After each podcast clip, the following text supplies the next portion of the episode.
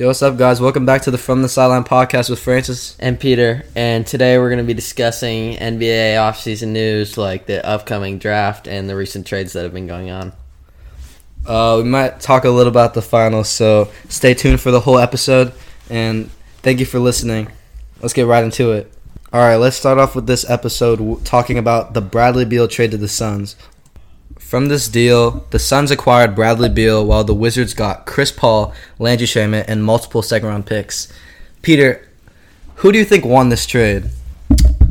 Uh, I definitely think that the Wizards won because I think their main goal of this really offseason in general was just to unload salary, and I think they did that like super well because uh, Bradley Beal had like I think three more years yet left on his deal, and it was a backloaded contract, so he was making upwards of or yeah four more years, and he was making upwards of fifty million dollars in each year per year. So unloading that salary is really good for the Wizards' Yeah. future.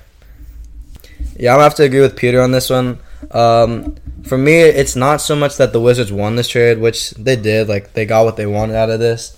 Obviously, we could tell that Wizards are in full rebuild rebuild mode right now, trading away the two best players.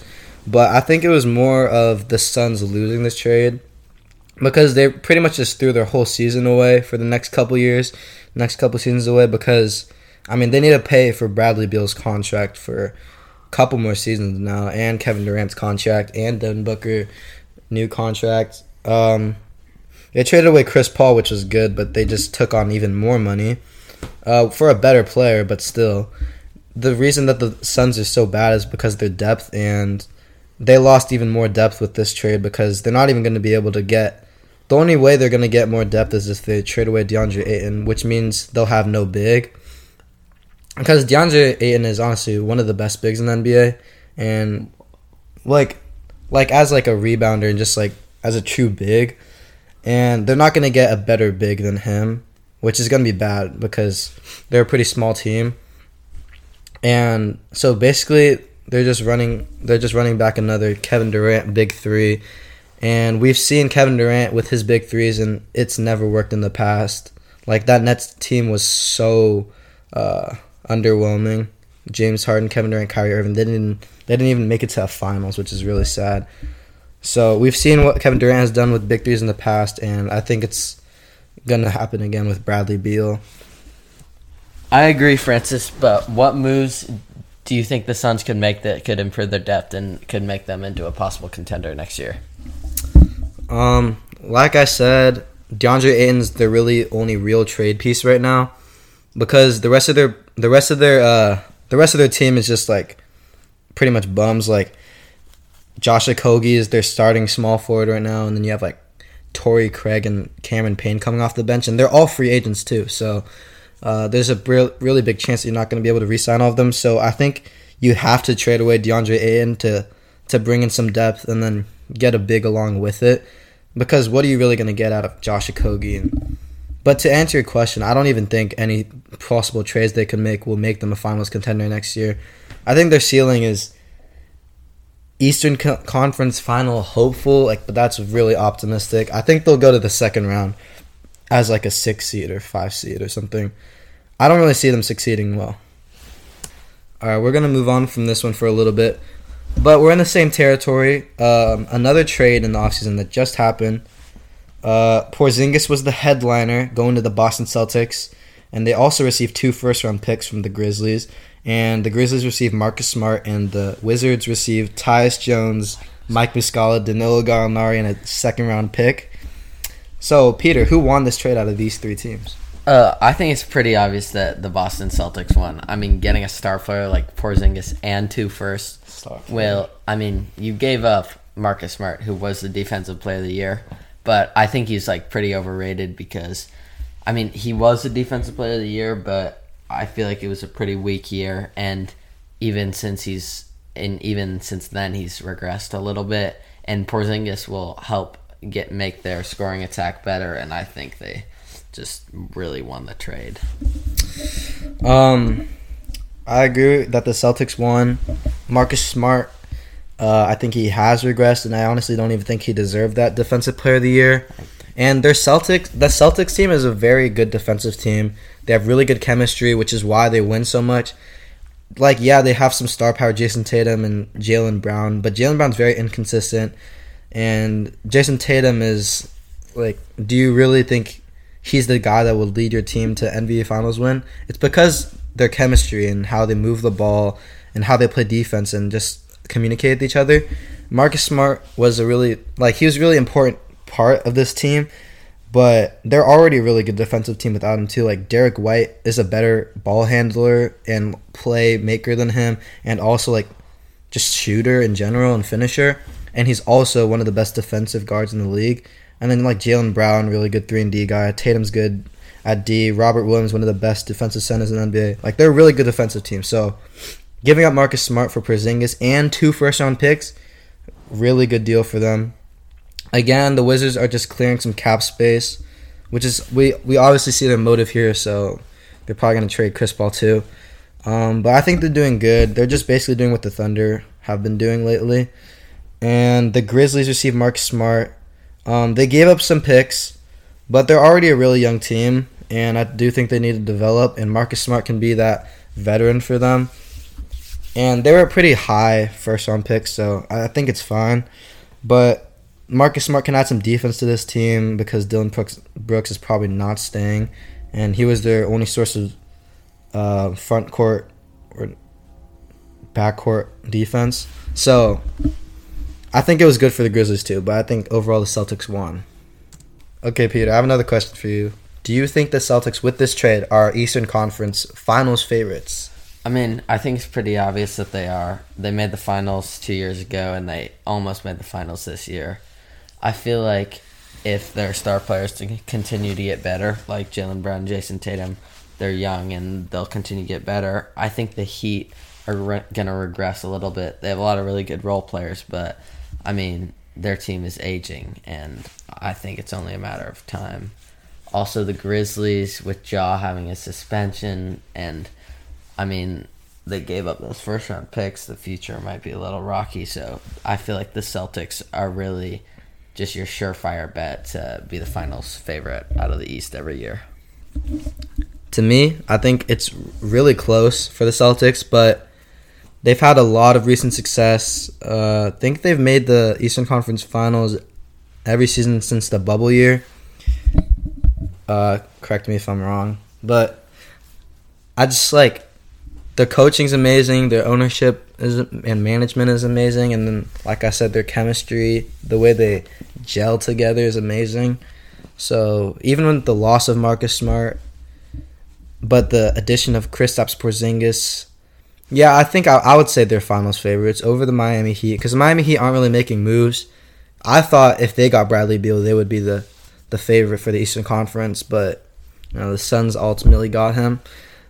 Uh, they I need to see them make some big trades here, like for another superstar kind of guard, because they need some more guard play, maybe even a forward. Um, but the Celtics, I think Kristaps Porzingis fits their system perfectly, and he can play power forward or center. He's really versatile wherever you want to play him. He's a great shooter. He can pop out, and he can also post up. I mean, he's more than seven feet tall, so Robert Williams is really injury prone, and then their backup guys are like just not it. And their their big man play is really the reason why they're not the most dominant team in the NBA. So with the addition of Kristaps Porzingis, like I know he's been kind of a bust, but still, he's still a great, great big man in the NBA today. So I think it's a perfect addition. And they also got two first round picks on top of that. Like even without the picks, I think they still would have won this trade, but they still got two picks. So yeah, I would say they're the Eastern Conference favorites. Moving on to some Draymond Green news recently. He recently declined his player option, so he's going to be a free agent this season. Francis, what do you think uh, this means for the Warriors going forward? well, obviously, this is sort of the end of the the dynasty because you know the big three in the dynasty: Draymond, Clay, and Steph. Um, yeah, it's the end of the dynasty, but I don't think anybody's too sad because if you really watch the Warriors game, like he added leadership, he added defense, great defender, no offense whatsoever. I'm gonna be honest with you, no offense whatsoever. Draymond Green honestly, I think he was hurting the franchise because I mean he's like a couple years ago he's great defensive player of the year, actually is able to shoot, play make, finish, but now he's old, slow. He's still a good defender, but and also the leadership qualities are like I mean he's starting fights with Jordan Poole, Kevin Durant. So I think it was good for the Warriors, honestly, and they can free up some cap space too, get some get some more role players for them. Draymond Green was a key piece of this rotation, but like honestly, it's not gonna it's gonna help them more than hurt them. So I don't think Warriors fans or the players should be too sad about this. I'm I'm curious to see what team is gonna want to pick him up, but uh, yeah, it's the end of the dynasty, so I'm so I, I don't even know why he would decline the player option because where else is he gonna go? Like he might make more money on like a really bad team, but he's not gonna have any success. I agree. Um, if I were him, I'd just retire right now because I don't know which team he could go to that he could actually be a meaningful piece on. I mean, he's. I mean, as Francis said, he's a liability on defense or on offense, and he's not the defender he used to be. So I don't know which team would take a chance on him, and even if he does join a team, it'd just be for like one or two years, and they wouldn't really pay him much money. So if I were him, I would just hang it up and call it a career. Now let's move on to talking about the upcoming NBA draft, which is tomorrow at the time of this recording. Uh, let's go over our top fives and who we think is going to get which player. Francis, want to start us off? Uh, it's pretty consensus now. Number one pick, San Antonio Spurs, Victor Wembanyama. It's not close right now. Um, I mean, you just can't pass up on the upside, man. Uh, Victor Wembanyama has he's like he is the highest rated prospect, best prospect we've seen ever, better than LeBron James. His length combined with his skill set, uh, just like his overall build and all the things he can do shooting, defense, playmaking, finishing. He like he's perfect. Like he's the height of Bol Bol, but he has the shooting ability of a guard, handles of a guard, and finishing of like Nikola Jokic, and one of the, one of the best defenders in the NBA. So the only question is like, is he able to stay on the court and not get injured? Because you know we've seen players like him with his build, with this much hype, they the pressure goes to them and it's really hard to stay on the court and stay healthy, which is why I think Scoot Henderson. I like Scoot Henderson more, but you know you can't pass up on Victor Wembanyama. So I agree, Francis. Uh, I mean, I think it's a pretty obvious pick, even if there are some durability concerns. Second overall, Charlotte Hornets. I know a lot of people have been talking about Brandon Miller going to them because he's more of a scheme fit, but I don't see how you can pass up on Scoot Henderson. If it was any other draft, I think he'd go first overall. I mean, he is a little undersized, but I mean, he has all the tools to become to become an elite guard in the NBA. Uh, this kind of reminds me of R.J. Barrett being considered. I mean, I know he didn't, but being considered to go over Ja Morant a couple years ago. Uh, obviously, Ja Morant was the better prospect, but people thought R.J. Barrett could go number two because it was a scheme fit and look how that worked out for the Grizzlies. They just went with the best player available, and now he's like the cornerstone of their franchise. So I think the Hornets, even though they're a little stacked at the guard position, I think that's a good problem to have, and I think they should go ahead and select Scoot Henderson here. well, if I was basing my draft off of like what I think they should do, I would agree. Scoot Henderson, like he to me, it's like not really close. Scoot Henderson is a better player than Brandon Miller, and like we've seen, we've seen Brandon Miller like with his off the court issues, you know, some stuff related to that, which I think could cause some issues in the NBA if he keeps it up. Like we like back to Ja Morant, like we see in Ja Morant in the NBA, and like he just got himself suspended for 25 games, which is a big portion of the season. Um, so yeah, that's really bad for the Grizzlies, and I don't know if I really want that on my team. But with all the articles I've been seeing, all the posts and stuff, the Hornets are pretty set on Brandon Miller. So there's not. I don't think there's much that's going to change their minds on Brandon Miller. And yeah, he's a great player, but Scoot Henderson is a freak of nature. I I would not pass up on him. Even number one, I would consider him over Wembanyama, but like I wouldn't actually take him. But yeah, Scoot Henderson, I would have going number two if I was the Hornets GM. But that's a great point made by Peter with the Ja Morant and RJ Barrett comparison there. I think. Uh, all right. Next up, we got the Portland Trailblazers. Um, and like I said, like the realistically, the Hornets are gonna take Brandon Mil- Brandon Miller because they're already set on him. If if the articles are true, but um, that's really good for me as a Trailblazers fan. Scoot Henderson on the Trailblazers would be like amazing, especially if we're gonna trade away Damian Lillard. It would be amazing. And Anthony Simons, like we're gonna lose a lot of our players. Anthony Simons, Damian Lillard, Jerami Grant, like we can't keep on we can't keep on to all of them. So Scoot Henderson is the future of our franchise. The like the combination of Scoot Henderson and Shaedon Sharpe, that's gonna be amazing for the Trailblazers. Like I said, he's a freak of nature, gonna love him. But realistically, realistically, it's Scoot Henderson. But uh, if if Brandon Miller goes number two, or if Scoot Henderson goes number two, they're the two A, two B. So whoever goes first, the next guy's gonna go second. So or third. Yeah, I agree. I think the top three are really set in stone. Um, in my personal opinion, I think in order of the best actual prospects, I think it's Wembanyama, Henderson, and then Brandon Miller. But who knows? I think the Hornets might pick Miller because of a scheme fit, but I feel like it might come back to bite him. Um, going to fourth overall to the Houston Rockets uh, and fifth overall to the uh, Detroit Pistons, I think it's going to be the Thompson twins. I have Amen Thompson going first, and then Ausar Thompson going second. I feel like, I mean, yeah, oh yeah, fourth and fifth. Um, I feel like they're also two really good players.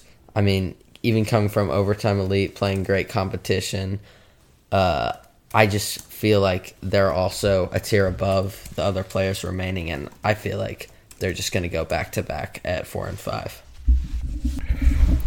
Uh, yeah, I think it's also consensus that, like, I think the top four consensus. I think Amen Thompson is locked for number four too. Me, I'm a really big OTE fan. Like, I watched every game of OTE last season, especially the playoffs. Like, I was locked in in every game and every event, so I know how Amen and Ausar play. Um, this like the like they're both not very good at shooting. Like we've heard. Um, they're both great at defense. Ausar won the MVP of the whole league, so uh, and they were all on the same team, so uh, they're like I would say they're both equally they're both similar at every aspect of the game. I would say Ausar's a little better at defense, Amen's better at playmaking, but overall they're pretty similar. Like their shooting, their builds are obviously the same, and like a lot of the skill sets are mostly the same. But Amen's has shown that he can play at a more professional level. I think Amen Amen's playmaking is so much better than Ausar's playmaking that uh, that that's why everybody likes him more because he can fit into a lot more schemes and like offensively Ausar isn't gonna give you what Amen gives you. So I like Amen over Ausar like everybody else. But then the fifth, I'm gonna go Anthony Black to the Pistons because I think that Anthony Black, uh, they need some guard play, but they also need bigs too. But I think Anthony Black is just the best player available here. Uh, like the mixture and combination of his size and speed as a guard, plus his playmaking and his defense, I think it's amazing. And I love him as a prospect at Arkansas. And I think that's who the Pistons should take here. Uh, I agree, Francis. I do think that the Pistons should take Ausar Thompson because I believe he's the best player available. But I don't think it'd be a horrible move to get someone like Anthony Black who can uh, contribute offense a little more than Ausar Thompson probably could because I mean they're obviously lacking in that department and they really need someone to just fill up the stat sheet because they don't really have a star player, a star offensive player at least, in their starting lineup. And I feel like they need to draft someone who has the potential to be that for them.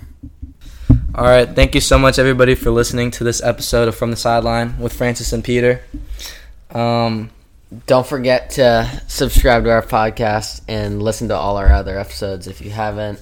yeah, make sure you turn on that notification bell so you know get notified when a new episode's coming out. We were gonna talk about the NBA Finals, but it's getting a little late. There's not much to talk about there anyway. Like the Nuggets dominated. Jokic is the best big man of all time, basically. Whoa. Best playmaking big man of all time. Yeah. undoubtedly. And the Heat are not making the finals ever again. So, thank you so much for listening to this episode. See you next time.